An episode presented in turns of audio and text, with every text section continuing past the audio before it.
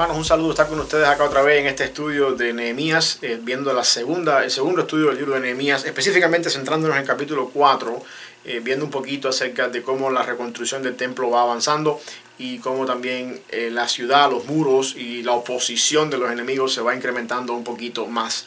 Una vez más, haciendo un poquito de, de resumen en lo que hemos estado hablando de Nehemías por estas semanas, Nehemías nos narra la historia del regreso de la cautividad desde un punto de vista más bien administrativo. Esdras, que es contemporáneo con Nehemías, narra la historia desde un punto de vista más sacerdotal. Por eso es que Esdras se centra un poco más en el sacerdocio, en el templo, en los sacrificios, en la reinstitución otra vez del sistema sacrificial, porque él es sacerdote y esa es su área. Nehemías eh, se centra un poquito más en la ciudad, en los muros, en la reconstrucción de la muralla, las puertas, desde un punto de vista quizás un poquito más militar, un, poquito un punto de vista un poquito más estratega en ese sentido.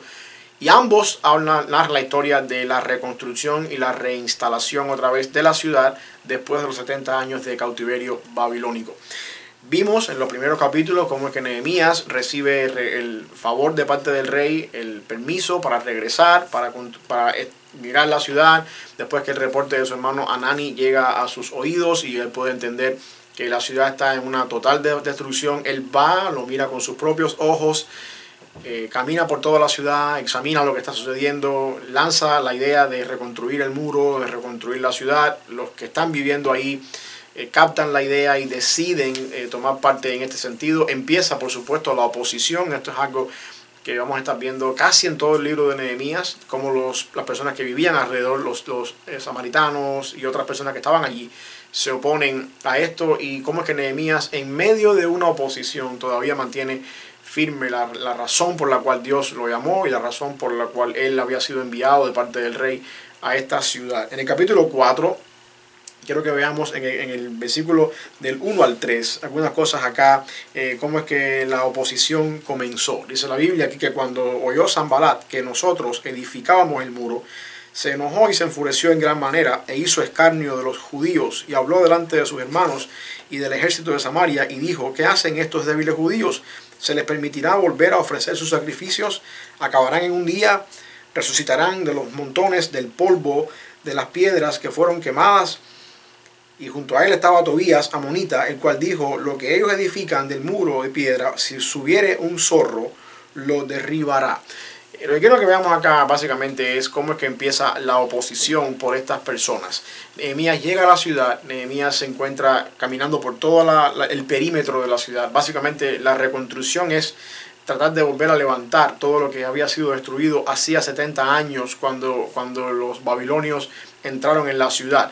Hay un pasaje que dice que Nehemías estuvo cabalgando de noche alrededor de toda la ciudad y que el caballo de él no podía atravesar por la cantidad de escombros y de piedras que habían en la muralla. Esto nos deja entender que hacía 70 años todo había sido destruido y por 70 años todo estuvo así, hecho un montón de escombros, un montón de piedras y ahora lo que van a hacer ellos es levantar esas piedras, las mismas piedras que estaban en el suelo y con mezclas juntarlas al punto de hacer una muralla. Esto trajo, por supuesto, la oposición de los enemigos. ¿Estos enemigos quiénes son? Para que podamos entender un poquito esto. Bueno, estas personas estaban en Samaria. Estas personas eran eh, no literalmente los samaritanos, que eran los, las diez tribus al norte que se habían dividido cuando el reino se dividió después de la muerte de Salomón. La forma en la que los babilonios conquistaban es interesante, los persas, que fueron los que se llevaron al cautiverio a las diez tribus del norte, ellos conquistaban y diseminaban sus conquistados o las personas que se llevaban presas por diferentes partes del imperio. De esa forma, ellos prevenían que estas personas se volvieran a organizar y que tuvieran una revuelta en contra del imperio. Quiere decir entonces que estas diez tribus del norte, a quienes los persas se llevaron después que los conquistaron, ellos los regaron por todo el imperio persa y para el momento en que Nehemías está desarrollando su ministerio, estas personas que están aquí en la región de Samaria no eran necesariamente descendientes de las diez tribus del norte, eran personas que eran mezclados después de 70 años con otras personas alrededor. Esto explica mucho la razón por la que ellos se opusieron a esto. Eh, y lo, es importante las preguntas que estos, estos enemigos se hacen con relación a, la construcción de los muros y a la, de la ciudad. Son preguntas retóricas ¿Qué, hacen estos débiles judíos? Se les permitirá volver a ofrecer sacrificios, acabarán en un día. Eh, el problema de ellos no era tanto un problema militar. Yo quiero que entendamos esto bien, bien en cuenta. La razón por la que los samaritanos estaban en contra de la reconstrucción de la ciudad y de los muros no era tanto por un problema militar. La razón por la que yo digo esto es porque una de las preguntas importantes acá es, ¿se les permitirá volver a ofrecer sus sacrificios? ¿Qué tiene que ver que una ciudad se levante y que una ciudad se restaure desde el punto de vista militar eh, con el hecho de los sacrificios. Si yo fuera uno de los samaritanos y me preocupara porque los judíos levantaran la ciudad, desde un punto de vista militar, teniendo en cuenta que ellos pueden atacarme, fortalecerme y se convierten en un enemigo en mi hemisferio, mi preocupación no es tanto por los sacrificios que ellos puedan ofrecer, sino más bien mi preocupación es porque ellos pueden atacarme a mí. Pero estas personas estaban en contra de que se reanudara el sistema sacrificial, lo que me lleva entonces a decir a mí que la oposición de ellos era una oposición eh, satánica en contra de la restauración del plan redentor del Señor. Aunque, y aquí es donde yo quiero que veamos algo importante con esto. Esto me recuerda el pasaje este que está en el Nuevo Testamento que dice que nuestra lucha no es contra carne y sangre, sino contra algo mucho más allá, huestes espirituales en las regiones celestes. Y esto es lo que está pasando en el caso de Nehemías. Nehemías está enfrentando la oposición de algunas personas en Samaria, de algunos sirios, de algunos árabes, y esas personas no son en sí el enemigo, porque lo que les preocupa a ellos es que los judíos levanten la ciudad y vuelvan a ofrecer sacrificios al Señor. Eso apunta entonces a una preocupación mucho más allá. Eso, eso apunta entonces a un deseo satánico de impedir la restauración del pueblo de Dios, de impedir que este pueblo vuelva a ser un pueblo y eventualmente la salvación eh, prometida de Dios en Génesis 12 y 3.15 eventualmente con Cristo no llegara a su cumplimiento. Lo que estamos viendo acá, más que unos enemigos queriendo oponerse a la obra de construcción, es Satanás queriendo oponerse a que el pueblo se desarrolle y que la ciudad se restaure y que eventualmente la promesa de salvación en Génesis 3.15, que es Cristo, llegara a su cumplimiento. Y esto entonces a manera de aplicación apunta a la realidad de que nosotros cuando estamos en Cristo tenemos que tener en cuenta que detrás de la cierta oposición y detrás de las ciertas cosas que pudieran estar atentando contra nuestra vida, existe un propósito mucho más grande detrás de todo esto. Y yo creo que la obra de Satanás está avanzando detrás de todo esto de una manera mucho más eh, allá de lo que podemos ver a simple vista nosotros cuando enfrentamos la oposición. Ese pasaje que decíamos ahorita, que nuestra lucha no es contra carne y sangre, juega un papel importante incluso en cada una de las luchas que nosotros tenemos que llevar a cabo. Lo otro que quiero que veamos acá en este capítulo 4 está en los versículos del 4 al 6 y es la respuesta que Nehemías y la respuesta que las personas que están alrededor de Nehemías toman en base a estas amenazas, en base a esta oposición que encuentran de los enemigos. Dice la Biblia acá, que Nehemías empezó a orar y dijo, oye, oh Dios, nos, oye, oh Dios nuestro, que somos objeto de su menosprecio y vuelve el baldón de ellos sobre su cabeza y entrégalos por despojo en la tierra de su cautiverio. No cubra su iniquidad, ni su pecado sea borrado delante de ti, porque se airaron contra los que edificaban. Edifiquemos pues el muro y toda la muralla fue terminada hasta la mitad de su altura porque el pueblo tuvo ánimo para trabajar. Aquí lo que estamos viendo básicamente es la respuesta de un hombre de Dios en medio de la oposición. Y yo me imagino que ya tú sabes cuál es, la oración. Tenemos que tener en cuenta que Nehemías eh, llegó hasta este punto de su vida bajo, después de un tiempo de oración. Si vamos otra vez al principio del libro, nos damos cuenta de que Nehemías recibe el reporte de su, de su hermano Anani sobre el mes de Kisleu esto es aproximadamente en nuestro calendario octubre-noviembre. Y tuvo el permiso del rey de regresar en el mes de Nisan. Esto es aproximadamente en nuestro calendario marzo-abril, donde cae la Semana Santa, porque en el mes de Nisan era donde se hacía la Pascua. Por lo tanto, eso quiere decir que Nehemías estuvo desde el mes de Kisleu, octubre-noviembre, hasta el mes de Nisan, marzo-abril, en oración, eh, orando por todo esto, pidiéndole a Dios la oportunidad de que se abriera la puerta todo el invierno estuvo Nehemías orando por esta posibilidad. Cuando la oportunidad llegó, llegó delante del rey, el rey le dio el permiso para salir, regresó a la ciudad, regresó bajo la, bajo la confirmación divina. Nehemías recibió la confirmación del Señor de que la voluntad de Dios era que él regresara. Después esa voluntad de Dios se volvió a confirmar cuando el pueblo que llegó estaba allá en la ciudad de Jerusalén destruida, decidió empezar a construir la obra y vino la oposición.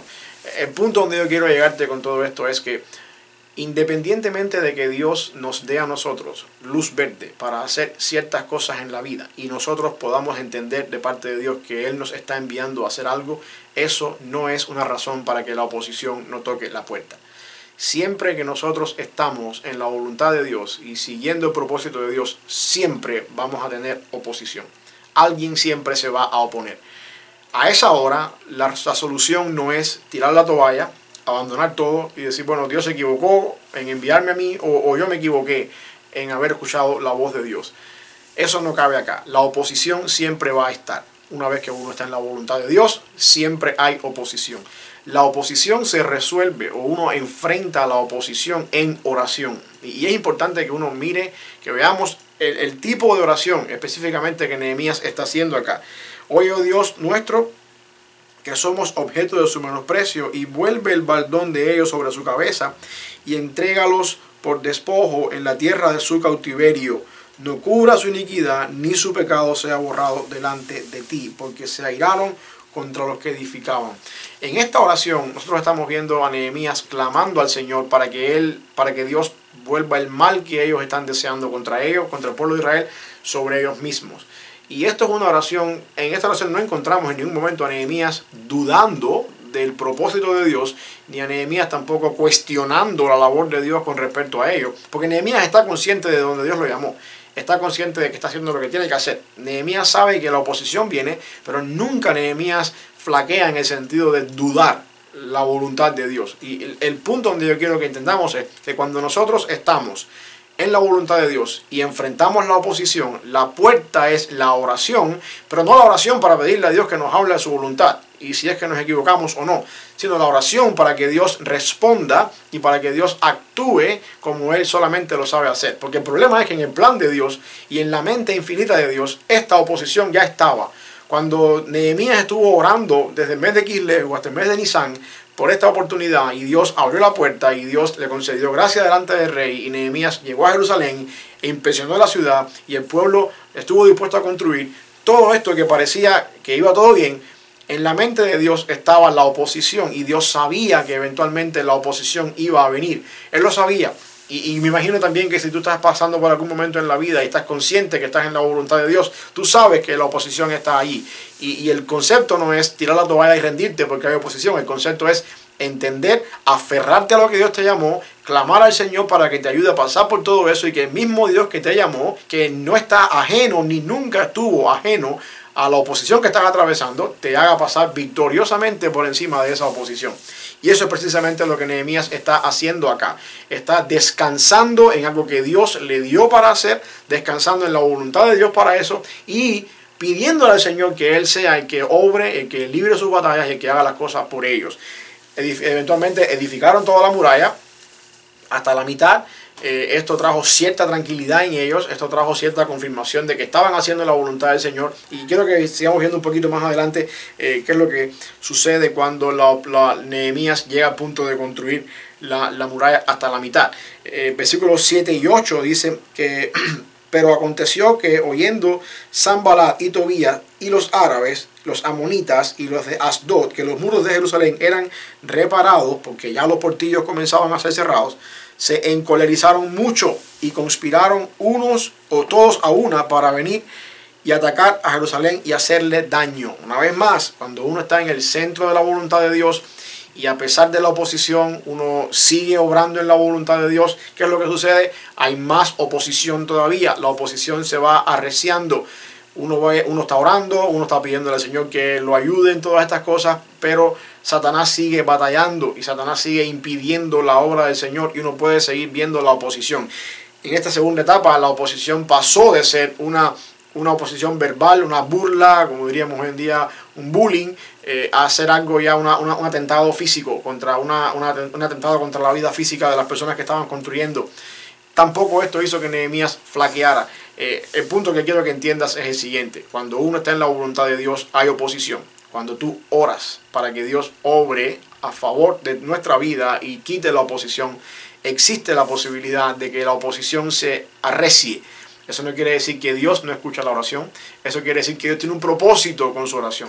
Eso no quiere decir que Dios se equivocó. Eso no quiere decir que tú tomaste una mala decisión. Eso quiere decir que Dios está obrando y a su debido tiempo Él va a llevar a cabo la liberación. Me acuerdo el caso, por ejemplo, de Moisés en el desierto. Moisés fue llamado por Dios en el desierto. Dios literalmente le dijo a Moisés en Éxodo 3, vete a Egipto, habla con Faraón, yo voy a sacar a mi pueblo por tu mano. Sin embargo, esto todo no fue color de rosa. Moisés llegó a Egipto y costaron 10 plagas, una más potente que la otra, para que el pueblo de Israel saliera libre de Egipto. Y aún así, después que estaba libre en el medio del desierto, costó que se abriera un mar y que el ejército de Faraón se ahogara en el mar, porque la oposición se fue agudizando cada vez más. Y eso sucede también en nuestra vida. Estar en la voluntad de Dios es una batalla espiritual donde hay oposición, donde hay oración de parte nuestra, donde la oposición se, se, hace más fuerte, eh, estando en la voluntad de Dios, pero todo depende del nivel de convicción que uno tenga, de si Dios me llamó, de que si estoy en la voluntad de Dios, de que no puedo tirar la toalla, de que eso fue lo que Dios me llamó a hacer y seguir hacia adelante y eventualmente la liberación va a venir. Y lo otro que también quiero que veamos ya eh, finalmente con respecto a esto está en los versículos finales y es como es que el pueblo aún así no, no se detiene. Eh, eso está en los, los, versículos que van desde el 9 hasta el 23. Básicamente no, no lo vamos a leer completo porque está un poco larga la sesión. Pero lo que quiero que veamos acá es cómo es que el pueblo aún así no se detiene. Ellos oraron a Dios, eh, ellos pidieron por la causa de, de, de la muralla día y noche. Dice la Biblia que estuvieron construyendo de día, velaban de noche, no dormían prácticamente y, a pesar de la oposición se mantuvieron haciendo lo que Dios les llamó a hacer. Y esto es un principio interesante para nuestra vida. Cuando uno tiene, una, cuando uno tiene un llamado de Dios, cuando uno tiene una responsabilidad de parte del Señor, algo que Dios nos ha llamado a hacer, y la oposición se, se levanta, aunque la oposición se agudice, nuestra responsabilidad es seguir adelante, es confiar en el Señor, en ese Dios que nos llamó, confiar en Él y seguir adelante independientemente de que la oposición se vaya agudizando. Dios se encargará de a su tiempo traer la victoria, porque cuando Dios llama y cuando Dios hace una promesa, Dios nunca regresa a su palabra vacía. Él siempre cumple su propósito, Él cumple su palabra. Lo otro interesante con respecto a esto acá está en el versículo 23, y con esto voy a terminar. Versículo 23 del capítulo 4 dice que Nehemías hablando, eh, versículo 22 y 23, también dije entonces al pueblo, cada uno con su criado permanezca dentro de Jerusalén y de noche sirvan de centinela y de día en la obra. Eso es lo que él mandó hacer al pueblo. Trabajen de día y de noche vigilen. Era un trabajo forzoso. La pregunta es, ¿qué estaba haciendo Nehemías? Versículo 23. Y ni yo, ni mis hermanos, ni mis jóvenes, ni la gente de guardia que me seguía, nos quitamos nuestro vestido, cada uno se desnudaba solamente para bañarse. Lo que quiero que entendamos con esto es, cuando Dios nos llama a hacer algo y nos pone en el ministerio y nos pone en el liderazgo de algo, nosotros tenemos que dar el ejemplo. Eh, no podemos mandar a las personas a hacer lo que tienen que hacer y quedarnos cruzados de brazos. Nehemías estaba allí. Nehemías dice la Biblia que literalmente no se quitaban la ropa a no ser para bañarse. En todo tiempo estaban trabajando. En todo tiempo estaban sirviendo. Eh, el capitán del barco todo el tiempo estuvo en el barco. El capitán del barco nunca abandonó el barco. De hecho, hay problemas cuando el capitán del barco abandona el barco. Hay problemas cuando el líder abandona la obra que está haciendo. Y esto me llama la atención la, película de Titanic. Me imagino que tú como estás mirando lo has visto muchas veces. Unos minutos antes del accidente del barco, el capitán le dice al oficial al mando, me voy a dormir, mantén la velocidad y el rumbo. Y unos minutos después ocurre la desgracia del, del accidente con el hielo. Eh, el punto que es el siguiente, cuando Dios nos ha llamado a hacer algo y nosotros delegamos nuestro trabajo y salimos del trabajo, entonces hay un problema. El líder está ahí, desarrollando sus funciones, haciendo lo que tiene que hacer, pero está ahí. Y el pueblo sabe que el líder está ahí. Y las personas que te están siguiendo saben que uno está ahí. Y eso aplica no solamente en el área corporativa, eso no, no solamente en el área eh, administrativa, eso aplica incluso muchas veces en el área cristiana, la mayoría de las veces en el área ministerial. Nosotros, una vez más, nos encanta hablar de Nehemías con respecto al liderazgo y liderazgo y liderazgo, y hoy en día en el mundo cristiano hacemos un sobreénfasis en los líderes y líderes y líderes, pero es interesante que la Biblia, Cristo, habla más de siervos que de líderes. Y entonces, si algún, si algún modelo de liderazgo tenemos que tener en cuenta nosotros en el ministerio o, o, tú que estás mirando en cualquier área que tú estés haciendo, nuestro liderazgo es un liderazgo de siervo. Nosotros hacemos liderazgo o somos líderes cuando modelamos con el ejemplo lo que significa servir. Y yo creo que eso es uno de los, claves, de los ejemplos claves que encontramos en Nehemías, que ayudó a Nehemías a poder desarrollar su liderazgo, a poder en, un tiempo récord para el momento que estaban viviendo, bajo las circunstancias que estaban teniendo, llevar a cabo la función que ellos estaban haciendo de construir récord, en tiempo récord, la muralla. El líder está ahí. Las personas tienen que ver que el líder también trabaja junto con nosotros. A manera de conclusión, eh, algunas cositas que estaban oyendo acá, básicamente en primer lugar, cuando Dios nos llama a hacer algo, hay oposición en segundo lugar, la oposición se resuelve con oración, no tirando la toalla. Aunque la oración eh, luce, o aunque, aunque, después de la oración pareciera que la oposición se arrecia, el, el, mantenernos en la meta, el mantenernos enfocados en lo que estamos haciendo, a pesar de la oposición, depende de la convicción que nosotros tenemos para, hacer a cabo, para llevar a cabo lo que Dios nos llamó a hacer. Y también, por último lugar, si uno está trabajando en el ministerio, si uno está dirigiendo algo, uno está liderando algo, nuestro deber es estar ahí, que las personas nos vean, que las personas vean que somos parte, aunque también estamos guiando. Que Dios te bendiga y que este estudio de Nehemías también pueda ser una bendición para tu vida en el punto personal, también para tu vida si es que de alguna forma eres, estás desarrollando algún tipo de liderazgo en algún lugar. Y, a lo mejor tú me estás mirando y dices, no, yo, yo no soy líder. Nosotros siempre somos líderes de algo en la iglesia en algún lugar, en nuestra familia, con nuestros hijos, con nuestras esposas, en algún lugar estamos modelando algún patrón de liderazgo. Y estos principios son interesantes para eso. Que Dios te bendiga.